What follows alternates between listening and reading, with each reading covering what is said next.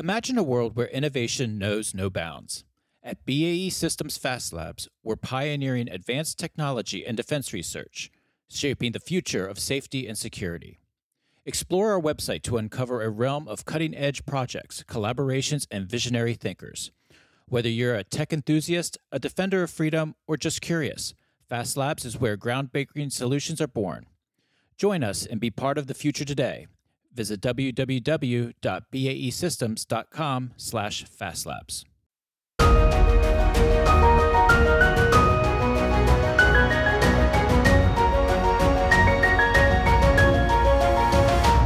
Welcome to From the Crow's Nest, a podcast on electromagnetic spectrum operations, or EMSO. I'm your host, Ken Miller, Director of Advocacy and Outreach for the Association of Old Crows. Thanks for listening.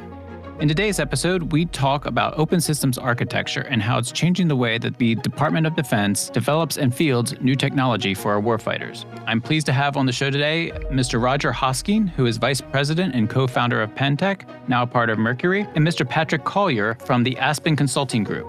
Before we begin, I'd like to thank our episode sponsor, Northrop Grumman Corporation. Northrop Grumman provides full spectrum superiority. Their innovative, multifunction, interoperable solutions ensure warfighters have full spectrum dominance to make real time decisions no matter the environment or domain. Learn more at ngc.com/ew. All right, I'm here with Mr. Rodger Hosking. He is Vice President and co founder of Pentek, now part of Mercury, where he is responsible for new product definition, technology development, and strategic alliances.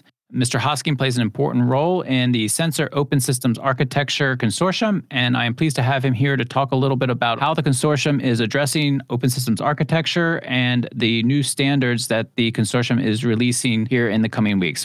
Rodger, it's great to have you on From the Crow's Nest. Thanks for joining me. It's a pleasure to be here with you. So, today we're going to talk about open systems architecture, and it's a topic that is near and dear to you. And, and obviously, you're deep into the Sensor Open Systems Architecture Consortium. And so, to get started, I wanted to talk a little bit about the problem that we face, um, because obviously, when we're talking open systems architecture, this is a huge, this is a major shift in how DoD is preparing for the fight. It's a major change in how they do things. I want to talk a little bit about where we've come from. Uh, so, I was wondering if you could talk a little bit about how DoD historically has been used to developing advanced technology and responding to the threat and, and some of the concerns that have arisen over the years about the length of time it takes to actually bring something from development to the field.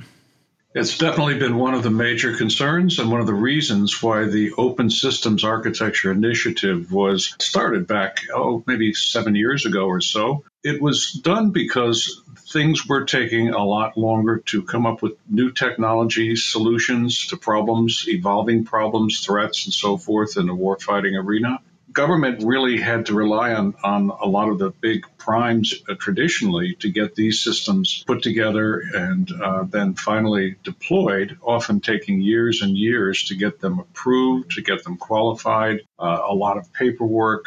A lot of new invention went into each one, and each of those platforms tended to be rather unique and dedicated to the one purpose for which the program was initiated. So they were not easily adaptable to other applications or other platforms without starting over from scratch. That was a major problem that was identified by DoD so that new applications could be hopefully addressed better by adapting existing platforms. And one of the ways to do that would be to make those platforms more standardized so that the parts and pieces could be interchangeable and a part could be taken out and a new part, a new element of the system could replace it to achieve, let's say, a new application or a new threat or, some new kind of signal, for example. And part of this is because the, the pace of the threat is increasing so exponentially. It's, it's my sense that, you know, obviously, you know, 10, 20 years ago, 30 years ago, DoD kind of led the next advancement in technology. But today you're talking it's, it's from the commercial sector, and adversaries are kind of pulling value out of the commercial sector development, and that's putting DoD behind. And so, could you talk a little bit about how that shift is from DoD kind of being the leader in advanced technology a generation ago to now it's trying to play catch up with commercial, and that's of course means playing catch up with potential adversaries. Sure. And I, I, think there has been, definitely in the last 15 years or so, there's been a shift towards the military trying to harness some of the commercial technologies, uh, some of the wireless technologies, especially. And those have been extremely important for us as a vendor, for example. To use high speed data converters and FPGAs and other devices that were originally invented for the commercial wireless space, but now could be very easily adaptable to address some really tough applications and requirements for military and DoD. We've done that. I think most of the vendors have done that. The 5G wireless is another example of a commercial technology that's led to a lot of innovation, especially in the phased array uh, antennas and phased array systems that are very prevalent in the military and defense platforms today. And you mentioned you know the, the reliance on a lot of prime contractors in terms of when changes need to be made to certain programs and that of course would cause DoD to run into issues of in a proprietary nature that uh, certain companies owned a particular slice of technology that they had to stay within as they tried to adapt. So could you talk a little bit about some of the struggles that DoD has had with this Sure. I think the invention and the technology, the intellectual property that the primes have put into a particular platform, that's something that they want to protect and they want to carry forward as a competitive advantage for their next program. So, opening everything up along the lines of the open systems architecture is not necessarily inherently intuitive to the big primes. They would probably prefer to continue with the proprietary nature of things. However, what's changed is that with SOSA, the intellectual property is protected in that the functions within a SOSA system are defined only in terms of input and output and not what's inside of the element or inside the box. That's called the gray box concept, where it's very well defined what it does and how it interfaces. But the magic that goes on inside the box does not need to be disclosed, just its function. So that preserves a, a, some protection for investments that, that need to be paid for one way or the other. And so I think the, the primes are on board with that concept as, as a kind of a compromise to what was the old traditional way of doing things. I was wondering if you could talk a little bit about SOSA as a consortium and what role it plays in driving additional resources to development of technology. I think one of the big missions is to make new technology insertion uh, less expensive and much faster to create. And that is by creating a, a smaller set of standardized modules and interfaces rather than the whole gamut of, let's say, OpenVPX, which has tremendous varieties and flavors. So, by standardizing on the hardware elements and then by making those hardware elements and their interfaces well defined you can insert new technology by taking one element out of a system and replacing it with a new element that has a new algorithm or some new technology or some new kind of target classification built into it without having to start over again and build a whole new system around that new application. And that's really uh, kind of the key to what the SOSA initiative is really all about. It's to make things happen more quickly it's to inspire innovation among multiple vendors so that the vendor with the best solution, and that, of course, will give the warfighter this new technology that he needs more quickly and in a more timely fashion than before. And then so he's better able to counteract whatever the enemy might be throwing at him. Now you're the co-founder of Pentek, and now you're you're you're now with Mercury, mm-hmm. um, and so you're familiar with you know the the embedded systems industry. And so I was wondering if you could talk a little bit specifically about how SOSA benefits your sector of, the defense industry uh, for embedded systems. Well, we are still considered a small business. We're a little bit bigger than we were before we were acquired by Mercury a few months ago but we're still considered small uh, business. And I think the the opportunity for small businesses to play a bigger role in defense procurement processes will then be enabled by this replaceable element and replaceable standardized interfaces on the elements within the systems. So the primes will now then look to vendors, and they all look to suppliers and, and sub tier vendors for pieces of their system. I think this is going to open up that activity so that the smaller companies will be able to compete for uh, a quicker response to supply the prime with the part that he needs, as opposed to having the prime develop it himself and perhaps take two, three, four times longer than they could obtain it out of the vendor community. But if the prime is relying more on small businesses and embedded systems manufacturers and so forth to develop the technology, how do they then protect the intellectual property and kind of the proprietary nature of, of their work? Could you talk a little bit about how SOSA and this effort seeks to keep everyone's interests aligned moving forward with technology development? Sure. We make platforms that are highly configurable. They contain typically FPGAs, they're controlled by software, and they can do a, tremendous range of different applications at all different frequencies and bandwidths and algorithms. And all of our customers will customize the FPGA, will customize the software that drives it, and the control structures that, that make it do exactly what they need to do. So that intellectual property remains with the system integrator or the prime contractor who's putting it together and, and interacting with all other elements of the system to create the final deployable package that he delivers to the government customer. So we are not involved at that level of system integration. We help the prime do the system integration by supporting his efforts but we are not directly involved in creating his work product. That belongs to him. As I understand it, SOSA is preparing to release its uh, standard 1.0, I believe, in the coming weeks. And I was wondering if you could talk a little bit about what industry and uh, the com- defense community can expect when the, the standard is released. Sure, it's the uh, it's called the technical the SOSA Technical Standard 1.0.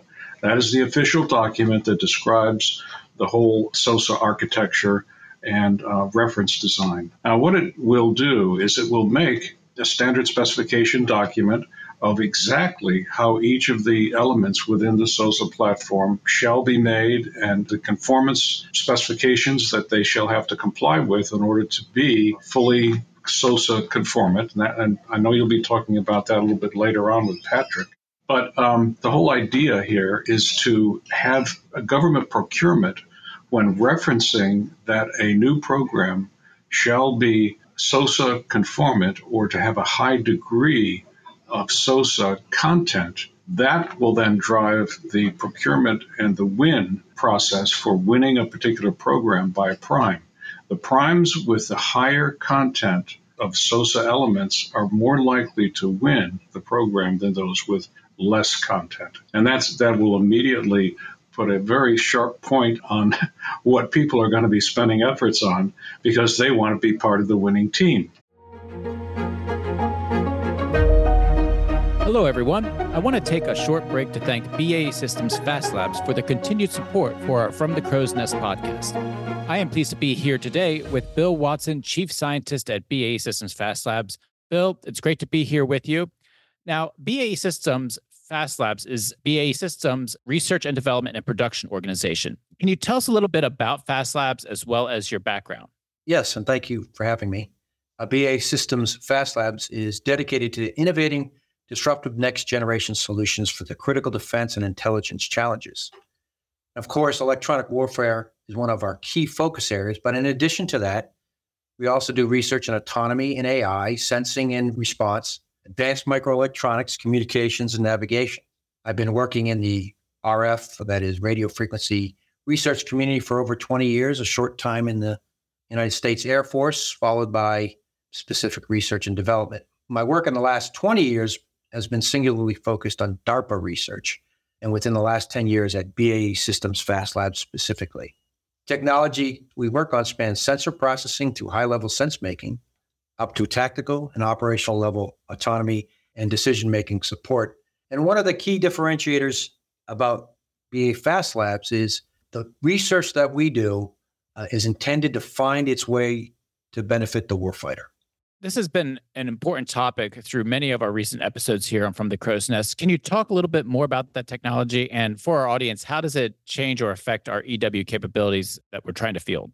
In our work with leading uh, DoD customers like DARPA or AFRL, we focus on developing technologies that will uh, advance future solutions from overcoming today's challenges to developing technologies never before thought to be possible. We then transition our technology to fieldable products to benefit our warfighters through partnership with BAE Systems Electronic Systems product lines.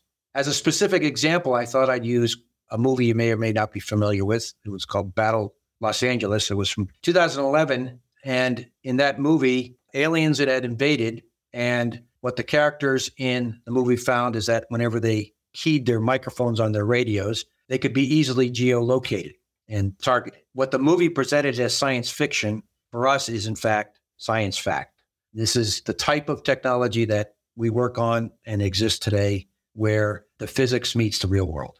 This sounds like absolutely fascinating work. What is the next area that you see for research and development? And if anyone is interested in learning more, how can they reach out to you? Well, we can't say too much because of the sensitivity of our work, classification levels. But in Fast Labs, we are always working on the future state. No matter what the future threats are, we will continue to focus on solving the hardest problems to benefit the warfighter. If you're interested in more information about Fast Labs, you can connect with us on our website at baesystems.com slash fastlabs. Well, thank you, Bill, for joining me here on From the Crow's Nest. And now it's time to get back to our show. So SOSA is DoD wide. It's going to affect systems across the services, but each of the services are also involved in their own standards efforts. Uh, Army, Navy, I think Navy host, Army, CMOSS, Air Force has one. How does SOSA tie into the service standard efforts, and is there uh, overlap or is it complementary? Uh, could you talk a little bit about how that interacts? Sure. Going back to when the open system architecture concept was initiated by DoD back uh, seven, eight years ago, each of the three services came up with their own vision of what that meant for them. And they each created standards like the ones you mentioned. It turned out that, you know, maybe about three years ago, the standards seemed to have a lot of common elements. And there seemed to be some themes like OpenVPX, for example.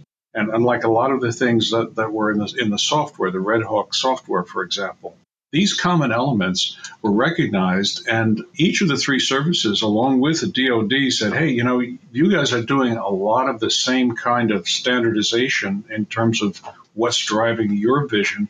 Let's unify this into a single combined standard called SOSA so that we're all working on the same page with the same set of rules and standards it was definitely something that everybody said, you know, we did our own thing, but you're right. It's time for us to get together to make a more efficient standard that will be across the three services, thereby helping each of the three services acquire perhaps a better value for a standardized platform that might be used in another service we were just having a series on on this podcast on joint all domain command and control and and the DoD vision for having a unified network connecting different sensors across the services across domains being able to gather process distribute large sums of data using AI and a lot of that got into this idea of compatibility of systems interoperability of systems. What role do you see SOSA playing in implementing DoD's vision of JADC2? I think it'll de- definitely happen. One of the things about communicating across different platforms that we've been directly involved in for years is the VITA 49 initiative, which is the radio transport protocol that will allow different platforms to communicate in a standardized way with a standard protocol that will be understood by different applications, whether it's SIGINT, ELINT, EW. The same protocol will allow each application to pull the data in, know where it came from, and then be able to act on it consistently across a wide range of different platform applications and across different services. So that, that's a major benefit. Instead of having the redundancy of everybody collecting the same signal in their own antenna, the signals can be collected in a common or a shared antenna platform and then distributed through network connections to wherever they may need to go. And that'll be a big part of this platform you're talking about. Earlier, you mentioned OpenVPX standards, and they are already in use. And I was wondering if they're already in use, then why is there another standard being released, or what is the need for additional standards? The OpenVPX is extremely prolific in terms of its number of profiles. It's just hundreds and hundreds of different profiles. What SOSA has done is chosen, say, a dozen of those for 3U and, and 6U VPX uh, for the board profiles that will then be the ones that SOSA will, uh, SOSA conformant platforms will use. And there are extensions to each of those selected profiles to make them flexible so that they can do different things for different applications. It's kind of a working ongoing compromise between trying to get everything done as much as possible in terms of application space, but then trying to do so with as few different module profiles or, or they call plug-in card profiles in SOSA as possible for that standardization effort.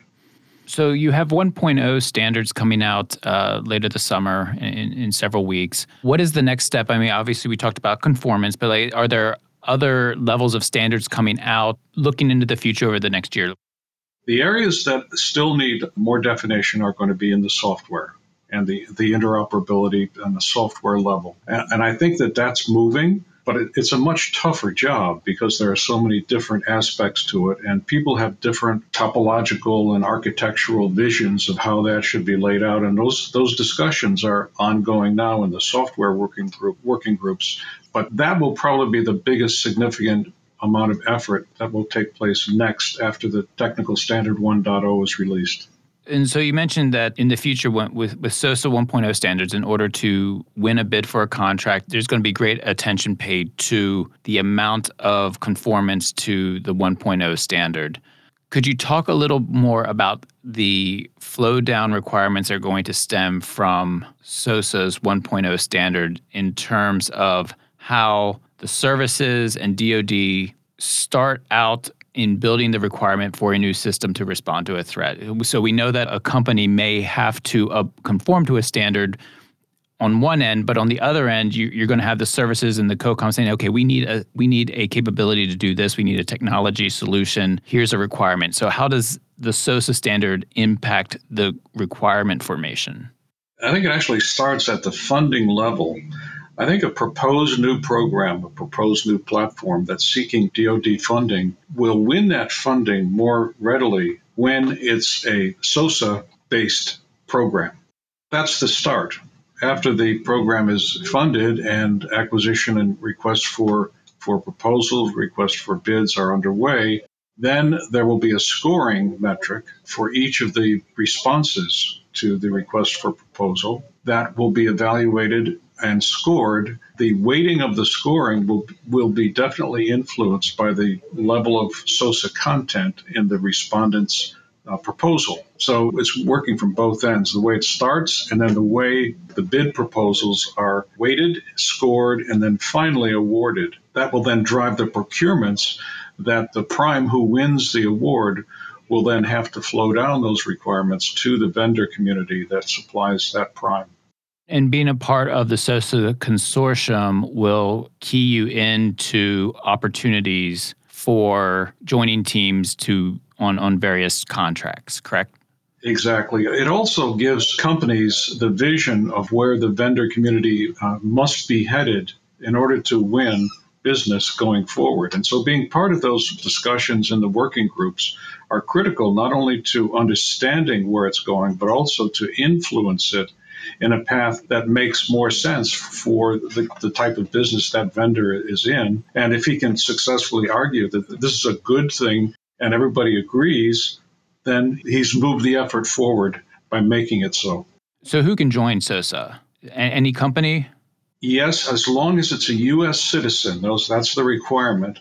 So uh, there are certain international companies that um, have divisions in the U.S. or have personnel that are that are in the U.S. or cleared that can participate, but it is, you know, just on the simple answer is you have to be a U.S. person. And that is not a restriction for an organization like VITA, for example, which is worldwide with no such restriction. There's a lot of overlap in the membership between VITA and SOSA for the U.S. members of SOSA. So it's a very, a very synergistic relationship, but one which is kind of kept separated by that restriction on U.S. persons uh, for the SOSA group. So, so how is your company Mercury now and formerly Pentek? How is your company involved in SOSA? What is it doing to to move that consortium forward? Well, we, we do have uh, Paul Mesibov, who is our uh, VP of, of Pentek now in Mercury, uh, is the uh, co co chair of the hardware um, subcommittee of the technical working group. We also have uh, Gina Peter, who is uh, our director of marketing here, is a co chair in the SOSA outreach group, which is a kind of a marketing organization I am doing um, presentations like this, papers and webcasts and so forth to, to do some promotion of, of the SOSA initiative because uh, I really do believe in it.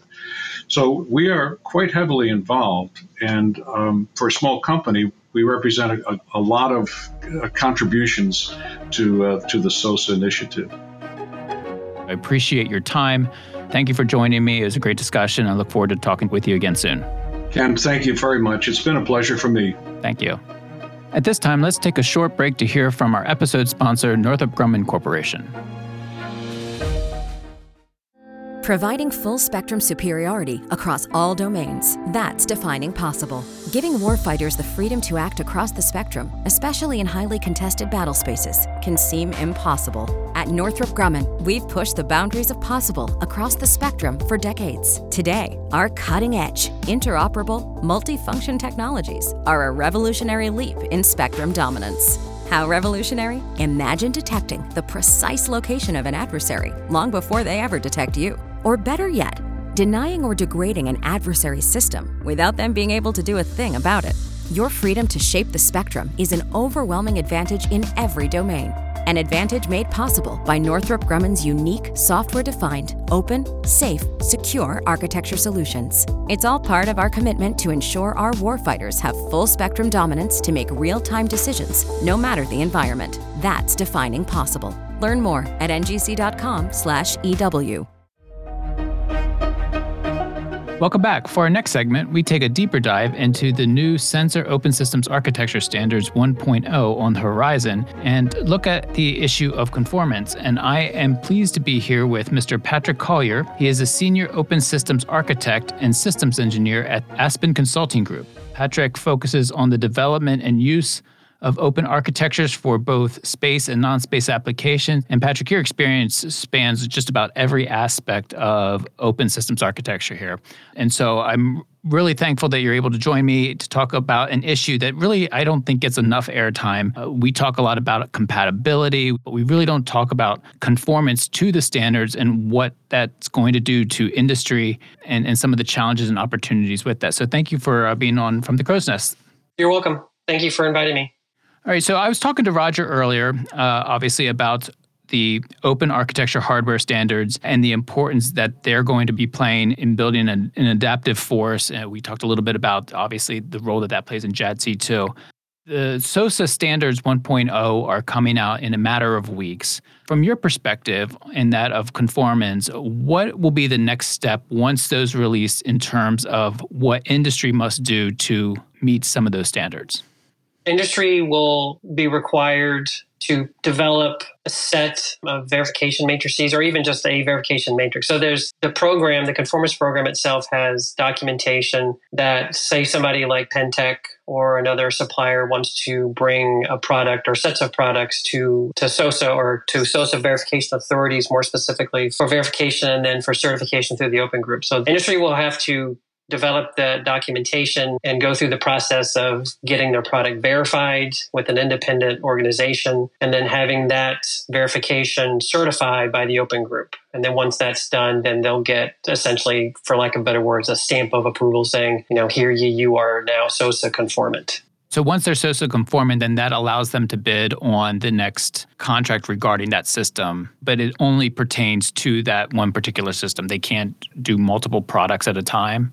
Oh, they can. They SOSA chose the OpenXen and that reason is having that independent verification certification. So when a supplier goes through the process, they'll have a SOSA conformant product. It doesn't mean it's for a specific program or they can then go out and bid for a contract. They're, they could have sets of you know SOSA products that might be general to a degree that might fit for more than one product. Um, although I think we do expect uh, acquisition authorities or the user community to want to specify, you know, you will generate a SOSA conformant product per contract. So a supplier may bid on a contract and as part of that contract may go through the verification certification process.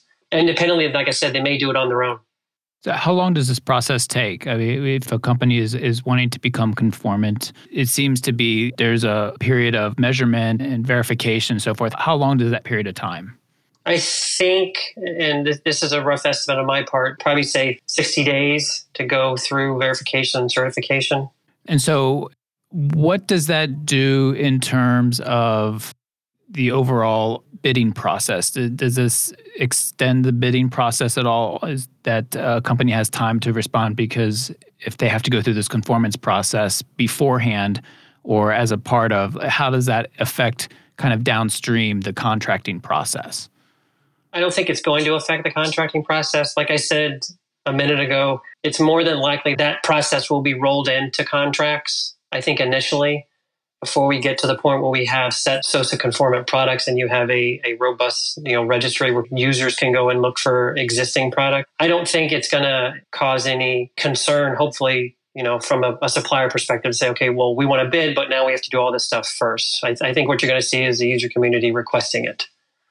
And so, what are some of the best practices, or what are the, some of the recommendations you have for a company wanting to start this process and, and obviously play a role in contracts moving forward? What, what are some of the steps that they ought to be taking today, even even before the standards come out, or certainly after they come out? Uh, some of the best practices or next steps that you would recommend. I would break that into more than one category. So there are existing suppliers that are already producing SOSA aligned products, then the, alignment term is used simply because there's not a program in existence right now, a conformance program. So, best practices would be to make sure you're adhering to the requirements to the best of your ability, independent of potentially what a customer might want, or even at this point, if you're listening to a customer, you know, making sure you understand what the customer needs and that in that you're adhering to the requirements. For those that are new, you want to make sure that you look at, you know, what this what the SOSA standard is requiring and then what your customer needs. So you you make sure that that's in alignment. Uh, so when you go in, for verification and certification, you're you're not missing anything that might be key for that product and for what the user needs. There's also making sure that you go through the conformance documents like the certification policy and the certification guide. The latter is actually in process right now for approval and distribution. And that lists out all the documentation that the supplier will need to have ready when they go to a verification authority. And all that would be available through SOSA. So if you have questions about this, you can go through SOSA and get all that documentation. Correct. I was talking earlier with Rodger, and obviously SOSA is DoD wide, and we were talking a little bit about how that interfaces with some of the service specific standards that have been developed over the recent years. You've worked on actually many of them. How does the notion of conformance, how is that going to interact with uh, standards and conformance of standards with service specific efforts? It depends on how closely SOSA is aligned with the other standard. A good example of that would be CMOSS and SOSA. CMOSS and SOSA from the outset have made sure that they're essentially in complete alignment. Now, there are some things that CMOSS is more specific about things that they want from their supplier base, say, than SOSA is. And, and I'm saying that generally because I've only seen a small set of documents. But CMOSS and SOSA have made sure that, like from a hardware perspective, that they're they're in complete alignment. So if you have a SOSA conformant plugin card, I would say that you're essentially in alignment and you're you're good to go with CMOSS hosts. I think is not as close as CMOSS and SOSA. They've worked hard. All three services have worked hard to be in alignment, but there are there are a few differences in, hosts, just like there are a few differences in CMOSS, where you may see something that HOST is spec- that is very that is HOST specific that you don't see in SOSA. I would say at high level that if you're if you're SOSA conformant, you're you know you're probably more than 90 95% there when, for the others the other standards that you can work. That's been like I said the intent between them to say look you know we want to take a card that is Air Force and it's SOSA and, and say the Army wants to use it. So that's been sort of the going in proposition. Do you see the the SOSA standards and the conformance effort as accelerating some of these other efforts? You know, you, obviously you, you just talked that CMOSS and SOSA are almost completely aligned, but maybe HOST is a little bit further behind. Do you see that, that the conformance effort to kind of accelerate standards across the services? The conformance program is there to make sure that you have conformant products. The the effort between the Army and the Navy and the Air Force from the outset with SOSA was to ensure that there's alignment between all those standards. And alignment has been achieved, but like I said, there there are specific pieces that are different for each one. So there's you may have something that's very army specific that's different than what SOSA needs, which it not necessarily a hardware thing that could be something different, and then the same thing for hosts. But it, the evolution of all this is to get to that point where we have like a common baseline hardware architecture that that everybody can draw from. So the standards that are coming out, it's a very big development. It's a, it's a great milestone, and it sounds like everything is is moving along exactly the way it should be. But from your perspective, you know, what is one thing about this that kind of keeps you awake? Is is there any particular challenge you see that like the community really has to make sure that they pay special attention to my biggest concern right now is to make sure that we work to to continue to develop what is those aspects of this these standards that are important for the government, and a lot of those. Um, some of those happen to be like reusability of the hardware elements, or you know the terms we use in SOSA, or being able to refresh technologies quickly. Um, you know, that that's the reason why we've done what we've done in SOSA and, and the same for CMOSS and HOST is to, is to ensure that we have this sort of common baseline product architecture that we can use. So the conformance piece, it concerns me because I want to make sure that everybody's happy or at least content that we can get the pro- we can get the products that we need in order to do the job that we have to do and that industry is content with their position in, in developing the products they can not have a large concern about losing IP and stuff like that. So, and the conformance program is there to make sure that that, that happens. So, I really want to make sure the conformance program is successful and execute those desires. All right. Well, thank you, Patrick, for joining me. This is great information. And we are going to be covering this topic again throughout the fall, uh, particularly once the standards come out. So, hopefully, we'll have an opportunity to talk again on the other side of the release of the standards and discuss a little bit more about how that effort is going. But I really appreciate your time and giving us some insight into uh, what's on the horizon with uh, the standards coming out uh, later this summer. Thanks for joining me. Thank you very much for inviting me. I appreciate it. That will conclude this episode of From the Crow's Nest. I'd like to thank my guests, Mr. Rodger Hosking from Mercury and Mr. Patrick Collier from the Aspen Consulting Group. I also want to thank our episode sponsor, Northrop Grumman Corporation. Northrop Grumman's multifunction interoperable solutions create full spectrum superiority for our warfighters across all domains. Learn more at ngc.com/ew.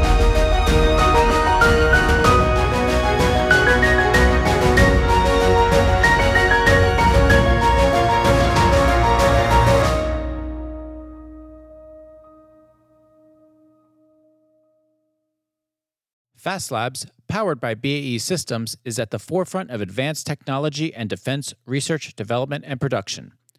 They're pushing boundaries, breaking barriers, and innovating for a safer world.